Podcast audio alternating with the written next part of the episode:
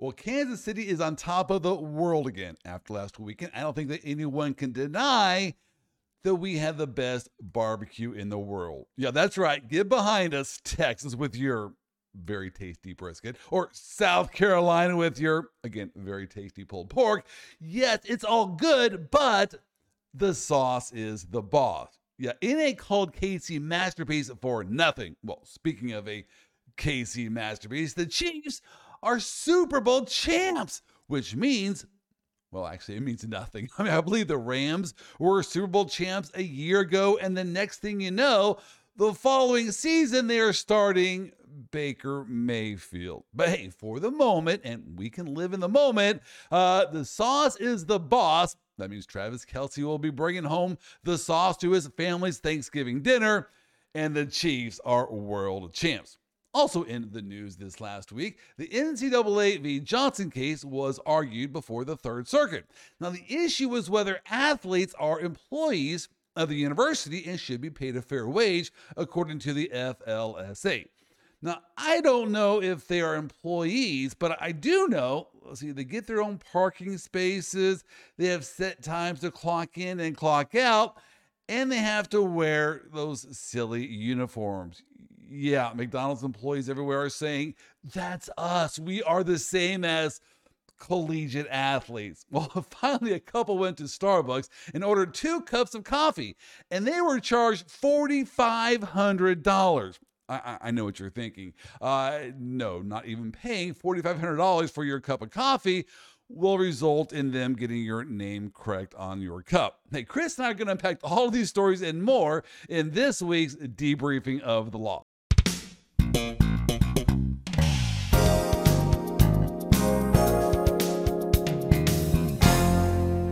Welcome to this week's edition of Debriefing the Law. I am Joel Oster. Chris Marone.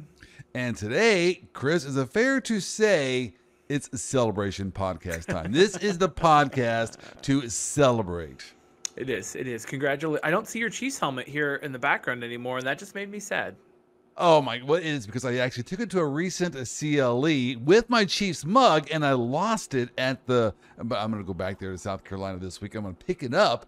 But no, this is the time to celebrate because we are Super Bowl champions. I had to mm-hmm. wait 50 years, my entire life, before we won a Super Bowl number one only had to wait a short three years till Super Bowl number two. Uh, and so, hey, let's. I know we got a lot, a lot, a lot to talk about, but I just got to talk a little bit about this wonderful game. So, Chris, what are your thoughts about the game?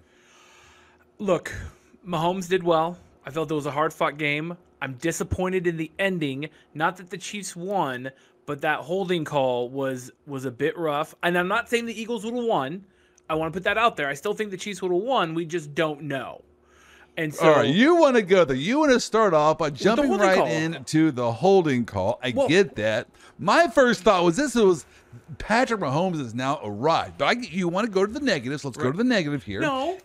I mean, look, look. I, I guarantee this is a couple of positives I'll take off it. Not not counting the holding call. One, it is hard to question that Andy Reid is the best coach in the NFL, surpassing Bill Belichick just on a numbers game. He took oh, an AFC. Amazing he took an AFC team five times to, to championships and Super Bowls. Now he's taken and he's taken an NFC to five championships. He can he can he can handle his business.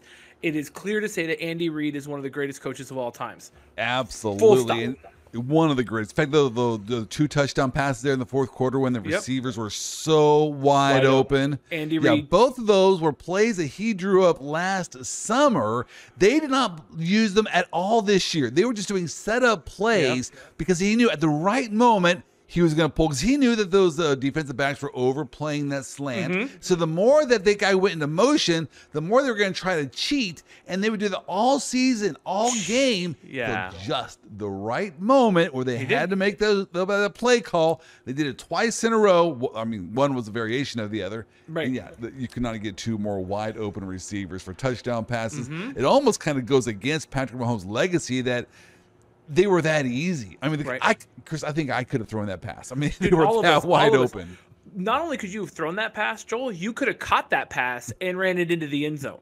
right? That's So- how wide open. That's a Yeah. great game plan, Right. great play call. Uh, and so, yeah, but no, I get it. You want to start with the negative. So I'm not starting it with the negative. Let's I'm- go ahead and let's play this thing. Because what you're referring to here is at the end of the game, the Chiefs Mm-hmm. had the ball. It was tied 35 35. You can see it there on your screen. Well, let's just go ahead and play what happened. Mahomes, pressure, lofting one, end zone incomplete. Uh-huh. Juju Smith-Schuster couldn't catch up. There's a flag at the 10. Hang on, there's a penalty. It's a hold. It's it's it is a hold, but they've been doing that all game. Okay, so question is, was it a hold? Well, you know what? For those of you wondering if it was a hold, let's just watch this next part of this video and see how blatant the hold was. Joel, we can't see that in our screen. Just as a heads up. No, no. There you go. I mean, come on, that's a Valentine's Day hold right there. That is uh, that's almost intimate. Uh, and so let, the- let's unpack that. You're. It is a hold. I'm not saying it's not, Not, a hold. only was it a hold, it was it, it cost him from being wide open because you saw the two previous plays where I just talked about where they the the receiver went in on a hard uh, motion, put the brakes on, went back the opposite direction, wide open touchdown passes. This was the similar thing. The guy was made the cut. In order to avoid him being wide open, he had to grab him and pull him. There were two holes on this play. Yeah, Joel. I'm not I'm not fighting you that it was a hold. I'm fighting you that the refs haven't been calling that hold most of the game. All and right. they and they they they waited till there was 1 minute and 48 seconds left to call that hold which changed the possible outcome of the game. I I'm get just- that. I'm I'm not saying anything against the Chiefs or against the Eagles. What I am saying against and you and I have been in agreement on this for years is that the refs are bad. Yes, but you know how bad they were in this game, and that is because I I, um, uh, I watched all kinds of you know um, Oh yeah, the follow sports shows this week talking about. It's all the one talk about was this play, uh, and we're gonna get the the fact there were some other plays in this game as well, but. As proof that they're saying, look, they, they called the game the same way all game long, and so they should have allowed for this other holding call at the end of the game. But every clip that they I saw this week, like on Skip and Shannon, where they were, were talking about this, every clip they showed of a previous hold was where the Eagles were holding the Chiefs receiver. So all I got from that was, guys, you got to cheat to beat us? No, we got to draw the line somewhere. No, You've been no. doing it all game long. No more. This is the most important part of the game. And so, uh, well, no, I mentioned earlier that this was um, only one play of the game. There was another quite pivotal game uh, play in this game. Let's watch that one. This is going to be earlier in the game. So if you can see here, and I know Chris, you probably can't see it, but the uh, our listeners, our viewers, actually will be able to see this. The Eagles have the ball, and they are going to throw the ball to their receiver, and let's see what happens. How it holds up here in the second half. It's Hurts on first down. Gets out to Miles Sanders. Ball comes loose. No signal. Picked up again by Bolton, who's in for the touchdown. They threw the ball to their receiver. He caught it. allegedly. allegedly, and then was immediately hit, fumble the ball, scoop and score. Great defensive play. Hold on, they're gonna have to do an instant replay, and so let's watch this in slow motion. Well, let's take a look here, KB. It looked Yeah. pretty bang bang. So he clears it, clearly catches it. I think that ball is incomplete. Mike Pereira sitting off Wow, to my right side. He's signaling That's a incomplete. catch. No, I'm I'm agreeing with you. Here's I, I don't know what to say. That was a catch. I mean, when you see it, sometimes when you get lawyers involved, and these officials are the lawyers there, you know, the judicial system there on the, the football field, and they microanalyze everything. Then they say, oh no, maybe it wasn't a catch. He caught the ball. He put two feet on the ground. Even though the third one was bound ready to be on the ground, it clearly was possession. It was a football move. He was turning. I don't see how that's not a catch. No, it was totally a catch, and it was totally called back, and that was totally in favor of the Eagles because that would have again turned the tide of the whole game, and it wouldn't have been as close as it was. It was hundred percent a catch, and hundred percent defense by the the uh, the Chiefs. Like I was I was watching it. No, you have no fight for me on. And look, look with the holding call at the end of the game. I'm not saying that the Chiefs didn't blow a ten point victory and completely lose. There could have been one of a hundred other plays they could have done to to secure a victory. I'm not saying that. I'm just saying you shouldn't have called the hold. And I'm also saying that this was a catch and a fumble. Well, let, us talk about. I have one more take on Uh-huh. on this holding call, if you will. Yes. Uh, and, and that is this: if the um, the Eagles had not held the Chiefs receiver, Mm-hmm. he was going to be wide open. He was going to walk it in for a touchdown. Do you know what Right. that means? The Eagles would have won the game. I did not stutter. I said the Eagles would have won that game Because of the if time. he had not held. You- Do you know what, where I'm going with this? Right, because they would have been able to march it back downfield, score, and do Jalen Hurts doing Jalen Hurts thing. Yeah, not only would they have gone down and scored, but it would have been at the end of the game. Chiefs And- defense is yeah. really not that good. They would have probably let them go down and score. I do know Right. Mm-hmm. there's a shot, maybe a fumble or whatever, but come on, they're going to score. Jalen Hurts was on fire this game. And now, Chris, let me just put it on you. Let's say that you are the coach of the Eagles. You had just scored a touchdown. There is only a couple seconds left on the clock. Would you one kick the extra point and go into overtime where Never. it's both teams are going to get a possession, or do you end it right then and there? You run a two point conversion with Jalen Hurts. You do your whole, hey, let's just get everyone lined up and do a quarterback sneak from the 50 yard line. I they probably could, but you, you get the idea. What would you do? No, a hundred percent. Absolutely, you, you do the hold. You do the hold all day, every day. You keep them to the three point conversion. Like you, you do it all day. It's, it's not that it's not a smart move. You you would have gone for the two point conversion. You would have gone Yeah. for the win right then and there, right? Right. Yeah. So if that if that holding call had not happened, I believe the Philadelphia Eagles would have won that game because they would have marched down, they would have scored the Right. tying touchdown, and they would have scored went for a two point conversion, which the Chiefs were not stopping. And Right. I think At all. single fourth Which down Jalen play did. Yeah, which Jalen did. He already did a two point conversion in that game, and he was like, he was five for five on fourth down conversions when he went for him. Absolutely. And so uh, I, I think if that holding call had not had happened, so if the receipt, if the the defender just you know you burned me, I'm gonna let you go ahead and go.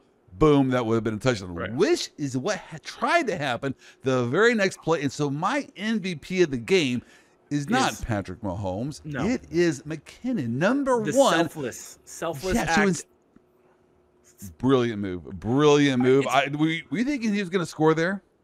No, no, because scratch that. I was 50 50. I didn't think he was going to score because he has enough football acumen to understand that scoring would have given the Eagles a much longer time to be able to move downfield and knowing his defense. But at the same time, man, that's hard. That is hard not to pass up scoring a touchdown in a Super Bowl, the touchdown that wins you the game. Yes, a the Super Bowl Bowl. touchdown he gave Yeah, up. right. Yeah, and amazing that- play to slide. I've seen I've seen a bunch of talking heads explaining about how McKinnon should like do a national circuit and talk to kids about what it means to be selfless on a team and be able to use that as an object lesson of I could have like I was there. There was no one else around me. I could have walked he's like I could have army crawled into the touchdown. There was no one else around me. But I knew the the, the winning strategy was to burn the clock. Well, I am still in celebration mode. I cannot believe should. Andy Reid led a team was brilliant with clock management at the end of the game, and we won that game on a last second field goal. Brilliant play, and yes, I know there's all kinds of of um, of you know issues there with with holding calls. Should not have been a holding call, but still, Patrick Mahomes probably played the worst possible setup of a game he could have. What I mean by that was he, he we hardly ever had the ball. First half, I think we only had the ball for just a. I mean, I, I forget now the, the numbers, but it was not even close. The Eagles had the ball almost twice as much as what the Chiefs did during that mm-hmm. first half. One of the reasons was is we did do a scoop and score when Jalen Hurts just dropped the ball for some Yep. reason, and we scooped it up and scored. So our offense was off the field for two straight possessions. We also had a couple three and outs. And so he wasn't on the field. I think he only had like 180 yards passing for the game. Yeah. So that, that's kind of hard to kind of get in gear when you're never really on the field. And but when he was on the field that second half, man, Oh, they fire. were on fire. All right, Fire. Chris, I I forgot to mention the most important thing, and maybe I should have let off with this. I don't know, but it's in my notes here, so I got to cover it. Yep. You and I nailed that. I mean, we Oh. both made a prediction last week. Not we don't even, we didn't even make a prediction. We were cocky about it. We said, I mm. don't understand what the national media is thinking. Why are the Chiefs not favored? Right. And the reasons we gave were spot on. In other words, we said, hey, look at the big games. They're always closely fought. And so who usually wins these big games? It's the quarterback coach combination. Whoever has the, the advantage when it comes to the better quarterback and the better coach, they're the ones that win those big games. Chris, can we pat ourselves on the back? A little bit. I enjoy that. I enjoy that. After my after my abysmal record of betting this season, I just like to know that I took home the big game. That's it. Week ended. right? I could be a Tom. I could be a Tom Brady, right? I can go. I can go. You know, under 500 for the season, but still win the big game. I'm there with this. Well, you know, it was in your backyard. Kudos to Yep. you. You're a My great gosh. host there. Uh, and so, hey, you know what? Uh, uh, the next issue is Are the Chiefs a dynasty here? I, I like Patrick Mahomes' response, which was, We're still playing. You don't call yourself a dynasty while you're still playing. gone, yeah. That being said, clearly this is a dynasty. I mean, I don't know. I mean, five years in a row in an AFC Championship game, three Super Bowls, two Super Bowl wins. Uh, Look, I don't know. Uh, how much success do you have to have before you call yourself a dynasty? Clearly, we're in the middle of it. I guess if we're just done here and we never make another Super Bowl, that might Yeah. be an interesting issue. I don't know. But any thoughts on are we a dynasty yet? I think. I think the talk can be there. Again, I don't like assigning dynasties until it's done. Right. I agree. Because because dynasty means you're at the top and that there's only one place to go. I still think that the Chiefs have a lot of improvement they can do. Yes, they're world champions. I'm not taking anything away from that. But let's look at the Chiefs defense, right?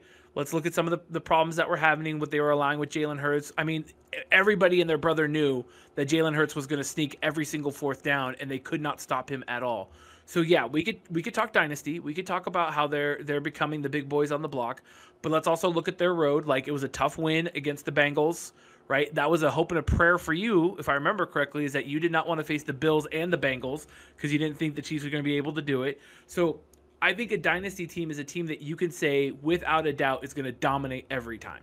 You know what? And That, that could be the actually is a really year. good point. That's a good point. And you are right. I, I feared the Patriots. I knew the Patriots were going to win. They were the better team. The San Right. Francisco 49ers, they were the better team. The Dallas Cowboys, they were the best team in football. I they, actually that is a really good point. The Chiefs, no. I mean, I, if we played Cincinnati, I'm not sure who would win that game. If we played Buffalo, flip a coin. I mean, I don't know. So you're right. And from that perspective, maybe we are not a dynasty team. Maybe we're just a team that's playing really well and Mm-hmm. firing on all cylinders. I don't know.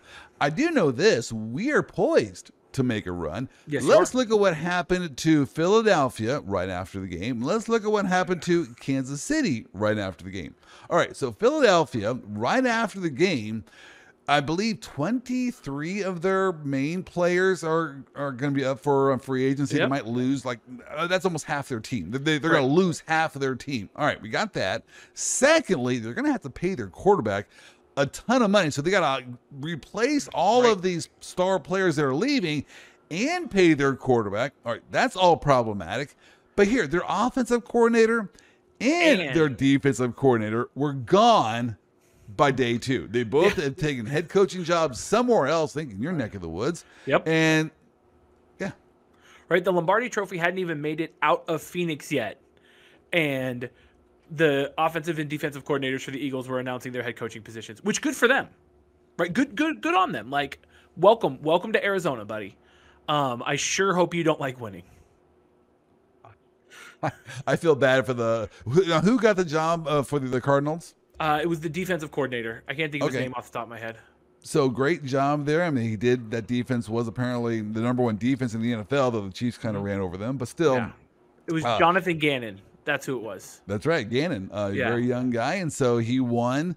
Uh, he he crafted this defense to be one of the top defenses in in the NFL.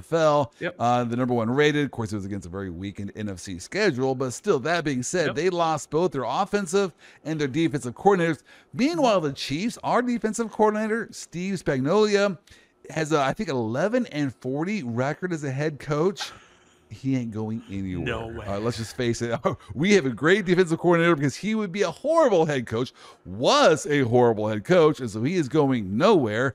Our offensive uh, offensive coordinator, well, let, us be frank, it's Andy Reid. We're not losing right. Andy Reid. Eric Bieniemy right. is our offensive coordinator, but unfortunately, he mm-hmm. can't get a head coaching job either because the assumption is, yeah, uh, Bieniemy, the Chiefs are doing good on offense but we're going to put you like fourth on the list as to reasons why. Andy Reid is one, Mahomes is two, probably Kelce three, and yeah. then maybe the you know it's right. probably not fair for Eric Bieniemy, but it is what it is. He right. has to get out of Andy Reid's shadow. But even if he leaves and goes somewhere else, the, the Chiefs still have Andy Reid, and right. so they're still going to be able to have a great offense because that is just who he is. Yeah, no, I'm I'm. There's no fighting you on that one. There's the Chiefs aren't going to break up. The Eagles no. are going to break up hard. The NFC is already breaking up, right? With Brady's retirement, we don't know what the Niners situation is going to be like. Um, with what our revolving quarterbacks are going to be. Um, Geno Smith is up in the air on whether or not he returns to Seattle. Like who, where's Derek Carr going? So that's going to be another issue. He may jump over to the NFC from from the Raiders. He was released yesterday. Um, we also have where's where's Lamar Jackson going? Is he going to jump over to the NFC? Like what? So there's so much uncertainty on the NFC side that AFC is going to be it's going to be a fight, and you're going to tell you right now it's going to be Buffalo, it's going to be Cincinnati, uh, Jacksonville's going to up and come, and it's going to be the Chiefs, and that's what you're going to fight out for the next couple of years. There you go. Because your teams so, are hey, set you know what? We are not done with courtroom quarterback. We will continue no, with that through that. baseball. Oh, we got basketball season next, and my KU Jayhawks, and then we have some baseball. I believe you're a Giants fan, so yeah, we have yep. a lot of sports to uncover. But we got to get back to talking law, so to, to help yep. make this segue a little bit easier for us, because I know we we prefer to talk football, but we are we are lawyers, and this is a legal podcast.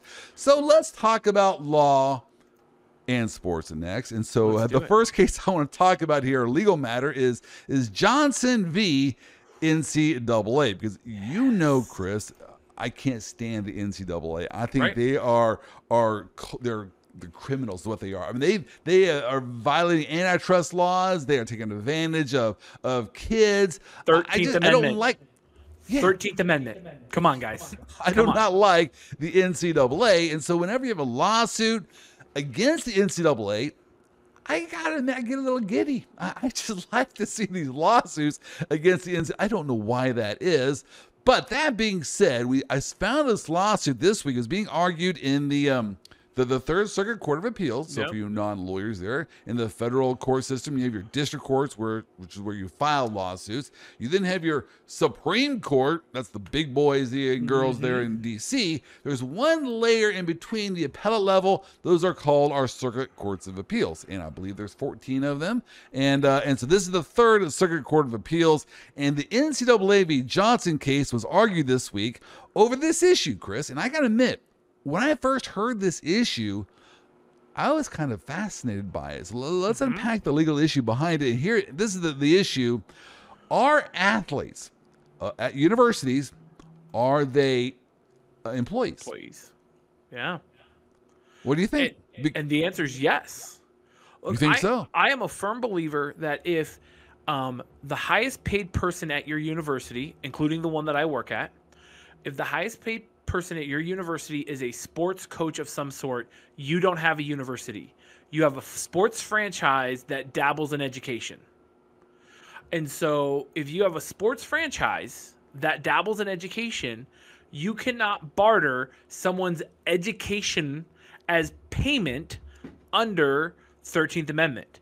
I don't think for a second that at any point college players that in turn are making universities hundreds of millions of dollars every year.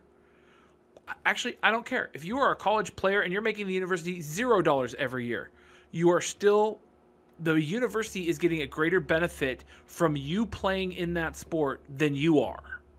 But let's unpack this. You know, obviously, it's a big deal because Huge. if you are an employee, then there's going to be a FLSA, uh, mm-hmm. Fair Labor Standards Act, I believe. Mm-hmm that provides that.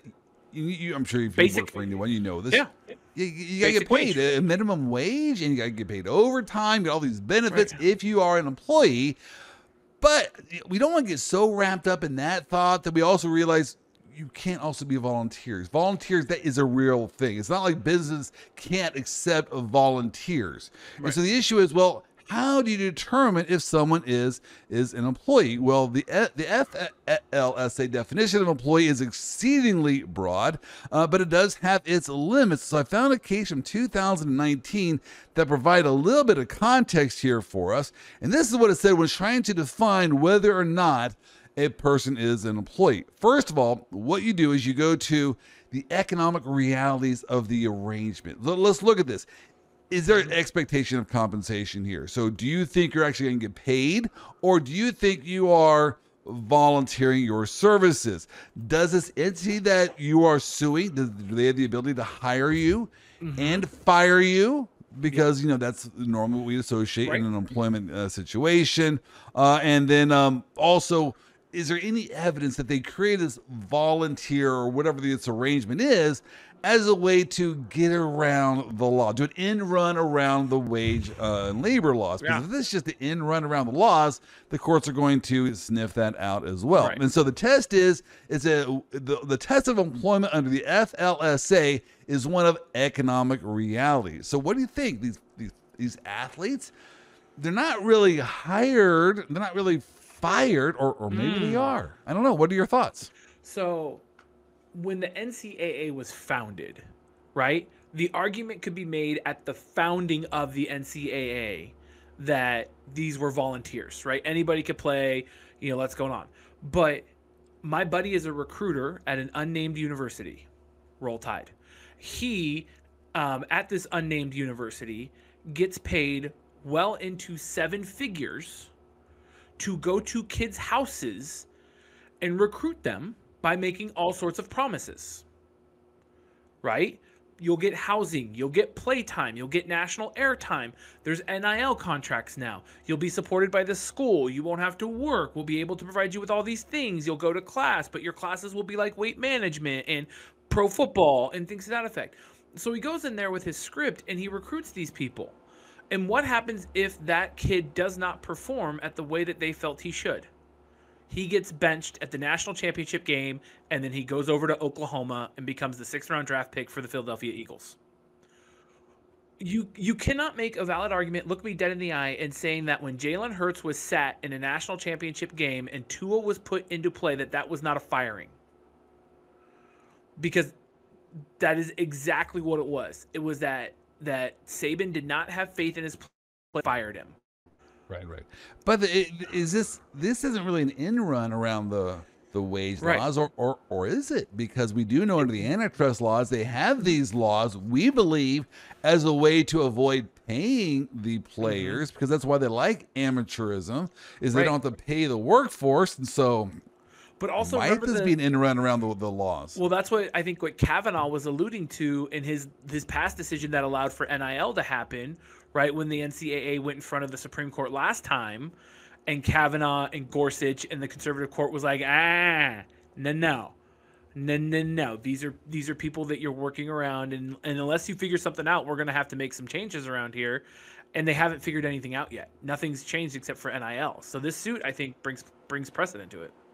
For the record, I believe the 11th Circuit and the 9th Circuit have already spoken on this issue, and both mm-hmm. of the, those circuits have said that they are not employees. Uh, the mm-hmm. athletes at a school are not employees. A lot has happened since 2019. Uh, yeah. Most importantly, the Supreme Court issued its ruling in NCAA v. Alston. So yeah. now I think people are starting to see these athletes in a different light. They're starting to see the NCAA in a different light.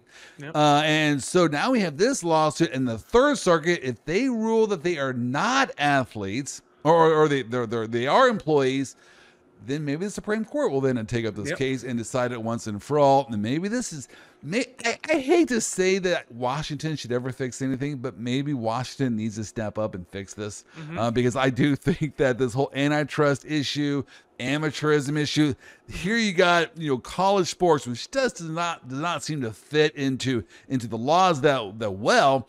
So maybe it's time they can right. actually pass some legislation and fix this.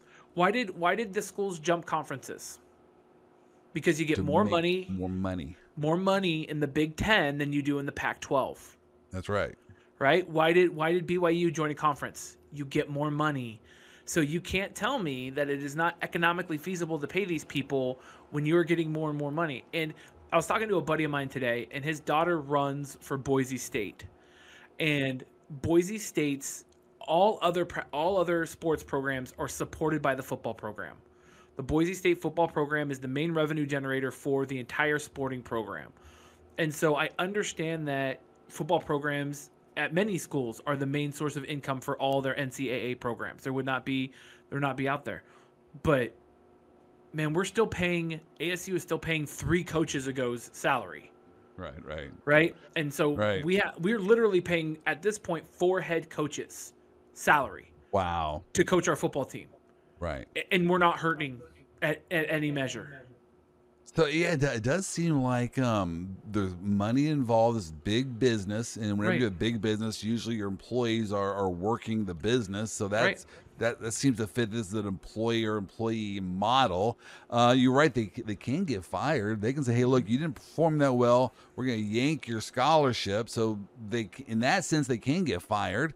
Um, interesting case. We'll have to, to follow this one. Hey, I found another interesting legal matter this last week, Chris. Uh, this one involved this this person who was accused of drug trafficking, and so this person was ch- charged with trafficking 28.5 kilos of cocaine. It's a violation of obviously federal drug laws, and, and so a judge here for the Southern District of Texas um, found this person guilty of you know of um, trafficking with drugs. So issued a very interesting sentence. And Chris, I want to get your thoughts as to this sentence. Now I know you work for law school, so you probably got to tread lightly here in how you respond. but a part of this person's punishment for trafficking in drugs was to attend law school. I love this. What do you make of that? So, so now attending law school is the equivalent of a, of a penal punishment? I can't say Don't anything, put that in your marketing. I can't. I can't say that. I can't. I can't. I can't say. No. I mean, I think it's. I. Right. Part of it is like education is the way out of crime. Right. So let's so let's start there. Right. The more educated Okay. you are, studies show that you're less likely to commit a crime. Okay, Um, that's where you want to go with this. It's one of the ways I want to go to it. I also think that that this could be appealed under Sixth Amendment cruel and unusual punishment. See, um, that's, that's that's my take. Right. I think it totally could be there. And, and and even and even like all joking aside, this is a very unusual punishment. You're going to force me to go into $150,000 worth of student loan debt, which I cannot discharge at bankruptcy because Hey. you think that I should go to law school after trafficking in cocaine. I feel like I'm pretty entrepreneurial to begin with. Um, that's just not a good ROI. Hey, Uncle Joe, Uncle Biden's taking care. He's going to hand out cash to everyone who wants to go to school, so that might not be that big of a deal. Depending, But, I mean, um, that's only if you go to a public university, right? But what public university is going to admit you? Like what? Like you're the cocaine, you're the cocaine girl of the Upper West Side, the cocaine queen of Queens, right? What what public university? What PR? What what rank climbing? You know, you're not going to go to any of the the T twenty five schools. Like you're going to Well, end up going to like I don't know Omaha State or something where they don't know about you. All right, Chris, you know what I'm going to do So- right now since you mentioned this? I am going to go ahead during this podcast. I'm Googling right now biggest partying schools and universities. All right. And we're going to see who comes up number one as the biggest party school. So, who might be most likely to accept this person into their class? All right, let's see. Who, who do we have as being the top party school in America? Do you want to take a guess? Is it Santa Barbara still? Um, You see uh, Santa let's start- Barbara? Man, starting at 25. Why did this is always start at the the um, very bottom. 25. By the time I get to one, it usually sends me off in some other uh, thing here. Actually, Tulane University. Florida State is number two. Oh. wow. Wisconsin is number three. I had no that. idea. There you go. So Tulane University, they can enroll in Tulane. They have a good law school out here. New Orleans. Yeah. Kind of works. Yeah. All sense. right. New Orleans All is quite the quite the party town, right? we, we talked about that last week. That's a great place to propose to people. It Uh, and it's also a great place to eat uh, at Drago's and get your char grilled oysters on the half shell. All right, Chris, we got to move on. We got a lot of stuff to uncover. I don't even go me get me down that road of New Orleans. I have so many stories to tell you. I actually did a bit last week at a comedy club involving New Orleans, and Uh, it, it was a lot of fun. All right, next legal matter I want to talk to you about because this actually I don't even know where we want to go with this one. Michael Irvin, since we've been talking about football, and you and I don't really want to leave the football scene too quickly, so a lot of our legal stories here relate to to football. But Michael Irvin was in your neck of the woods this last week. He's there in Arizona for the Super Bowl. He's actually covering on behalf of the NFL Network. Well, he um, was in his hotel, I believe it was the Renaissance in downtown Phoenix, the Marriott Hotel, and the video there was a video of, of this incident. He actually walked through the foyer there of the, the lobby of the hotel, had an interaction with a hotel employee that lasted all of about 45 Yeah, seconds. We don't know what was said, but we see the video of the mannerisms, and we know there was a handshake. There wasn't any kind of groping or, or anything like that. Just like big, you know, NFL star talking to this this staffer for about yeah. 45 seconds. In the middle of the night, Michael Irvin is awakened. They are kicking him out of the hotel because of that interaction. He has no idea why they're kicking him out of the hotel, allegedly. Uh, and, and so when they said it was because of you, some inappropriate thing you said to one of our staffers. Uh, and so then the NFL network then banned him from covering the, the Super Bowl. So that's a huge, I mean, this guy is on the cusp of losing his livelihood over this, over this 45 second encounter. And so he files a $100 million defamation lawsuit against both this employee and the Marriott uh, International. And so again, there's so many different ways to unpack this this legal this this lawsuit. Chris, where do you want to start? Um, well, one, he also was banned from all Marriott properties throughout the world. So Interesting. that that caveat.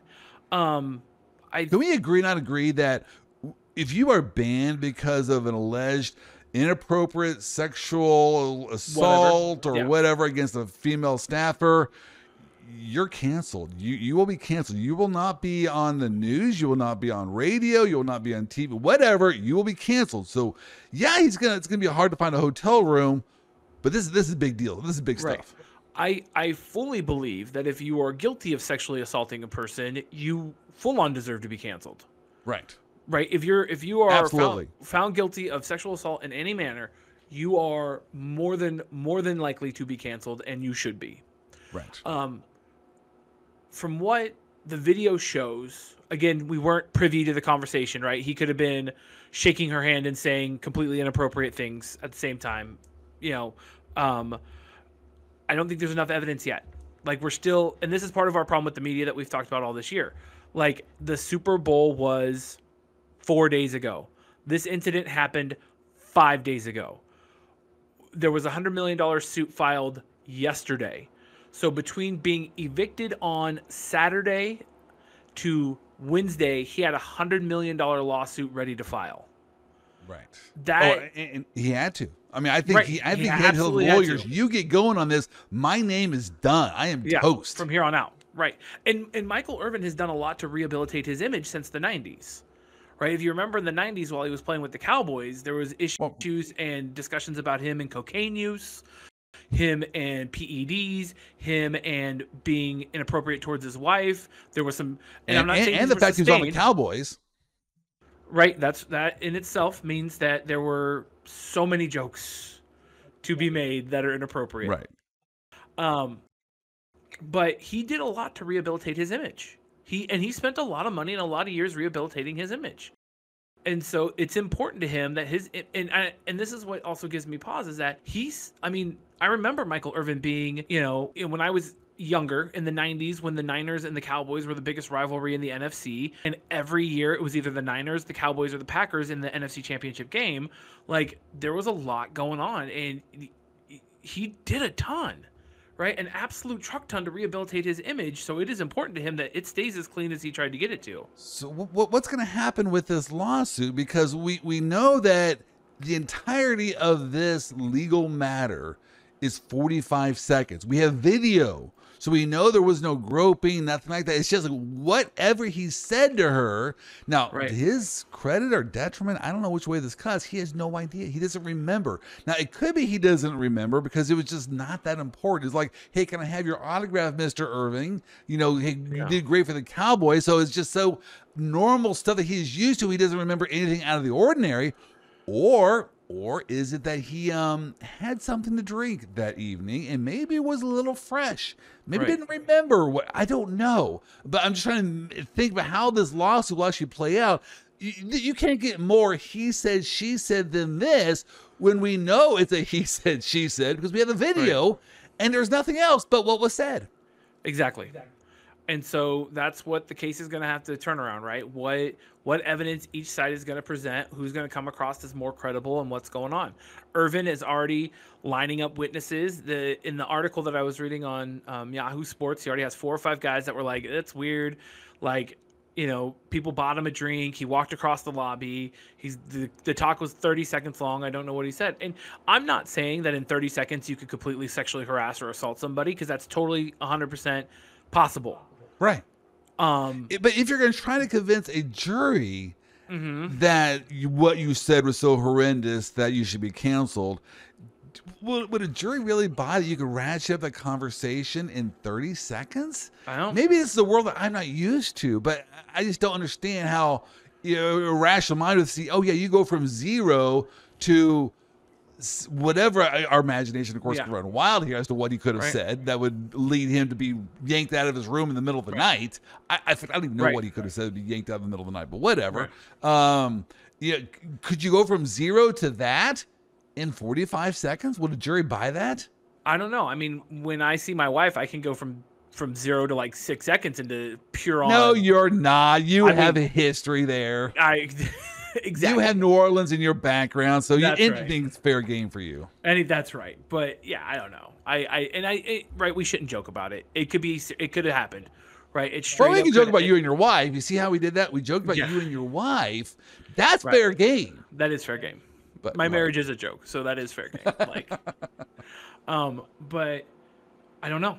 Like, and I don't want to say like automatically, you know, I believe women nine times out of ten when when they've been sexually harassed. It's it's difficult at this point. It's four days removed. It's and you you, don't have her side of the story. You don't have what the Marriott's in, internal investigation was because it wasn't. They didn't throw him out immediately. Like it was the middle of the night. So she went back and she talked to people and things got reported and decisions were made. And I'm sure the Marriott did not just go, all right, just chuck Michael Irvin out. They Well, probably called focus that. headquarters. They probably called legal. They probably called or like, what do we do? You know, this is and it's a big time event, right? It's Super Bowl weekend. Like he's a Super Bowl champion. What there was probably a lot, a lot, a lot of people involved in that decision to to 86 him out of the hotel. Let, us focus on that. I focus on what his motive would have might have been. What, Right. what would be her motive? I mean, Right. she's gonna make this up. Right. Why would she do that? No employee would make this up. And I'm not gonna just I'm gonna make a lot of assumptions here, Right. but I'm going to assume she's highly believable because their entire legal staff said, because of what you said, we're gonna go pull this guy out. So if they had an employee file saying, "Oh, we don't trust this person," they're, they're kind of crazy, Right. make up stories, they wouldn't then act based upon that. So in other words, they thought she was so credible that we don't even need to hear this guy's side of the story. Really, we're yanking him out. So I don't. This is amazing to me. I don't even know where where we go. Right. I just you got to let the the investigation play out, right? Because the Super Bowl weekend, like you're you're you're doing everything you can to maintain your good name as the Renaissance.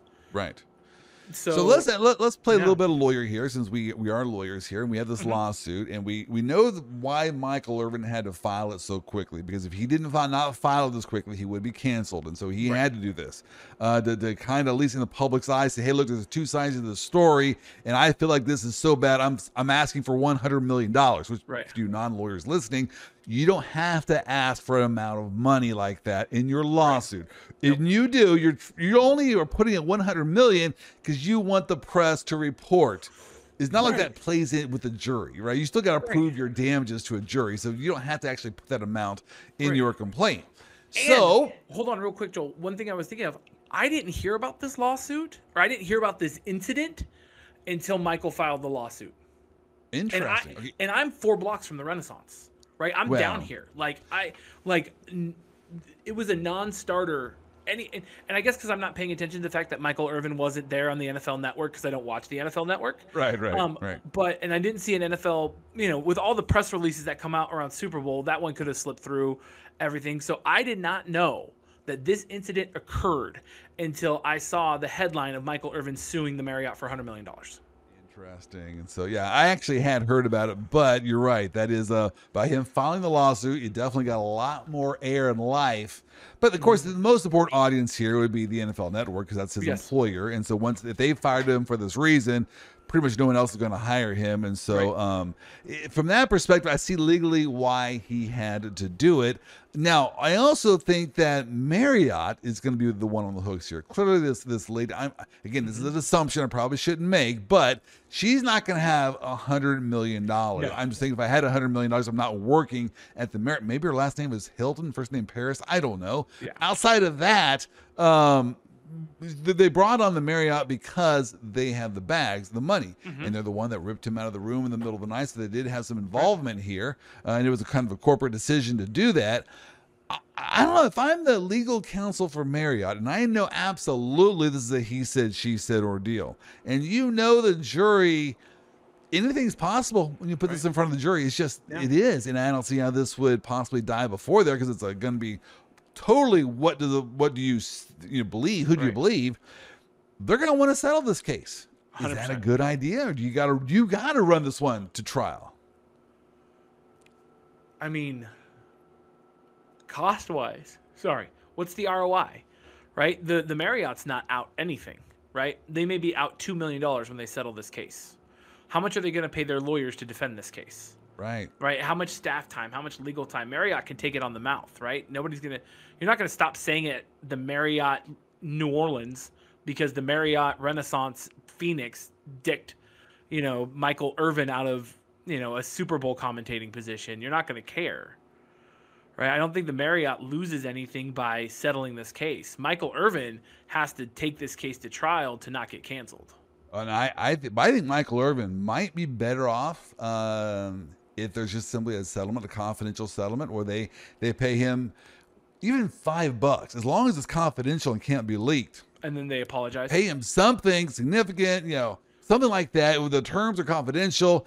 Maybe that's enough for him to move on with his life. I, Right. I don't know. Uh, I do think Marriott's in a tough situation from my perspective because they did believe this person. Right. And so for them now to cut bait and go the other direction because they're afraid, that's not going to look so well from that perspective as well. But hey, Chris, we just got to commentate on it from the sidelines. We don't actually get to have to make these uh, these tough calls. Yep. All right, let's end here with this story, which I, I find this next story to be very concerning, illuminating, and um, well, here's what it is. This person, this couple went to Starbucks. Yep. Are you a Starbucks fan? No, I am not. I don't drink coffee at all. Hey, you know what? They actually have non-coffee products at Starbucks as well. But you're you're not. You, but you don't even go there for the non-coffee. No. No. I took my son. I took my son to Starbucks. I'm a huge Starbucks fan. Good for you. And um, and he goes, I like to have um a frappuccino, but can you make sure there's no coffee in it? So you want a vanilla shake? Then is that what you're telling me? That's son? exactly you want what a vanilla want, yes. shake? Yeah, there you go.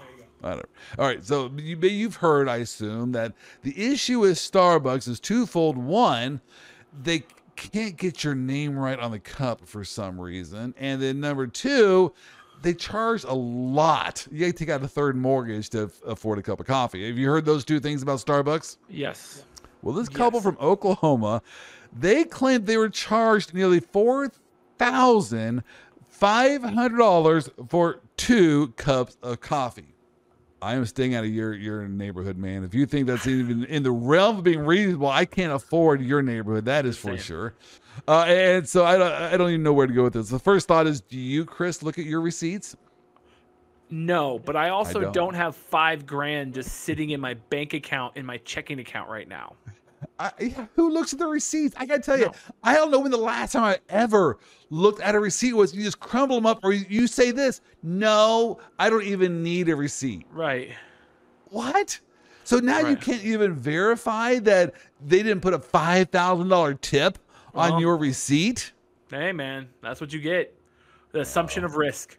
Assumption ho- of risk. All I'm hoping is after they left the four thousand four hundred forty-four dollar and forty-four cent tip, I hope they got his name right on his cup. Please, at least for that amount of money, please, I hope they can get your name right. All right, you know what? Uh, have a great week, Chris, and uh, continue celebrating the great Chiefs victory. And we'll Will see do. you next week. We'll see you next week, Joel. Thank you for listening to today's podcast. If you enjoyed this podcast, please give us a five star review. We need your love to help us continue highlighting the funnier side of the law. I want to give a special shout out to our Vice President of Operations, Wendy Oster, without whom this entire operation would be a complete and utter mess. Sean Wynn and 155 Features for making me sound way better than I actually do. Brooke Bolin for our marketing efforts, and Ryan Kuhn and Paul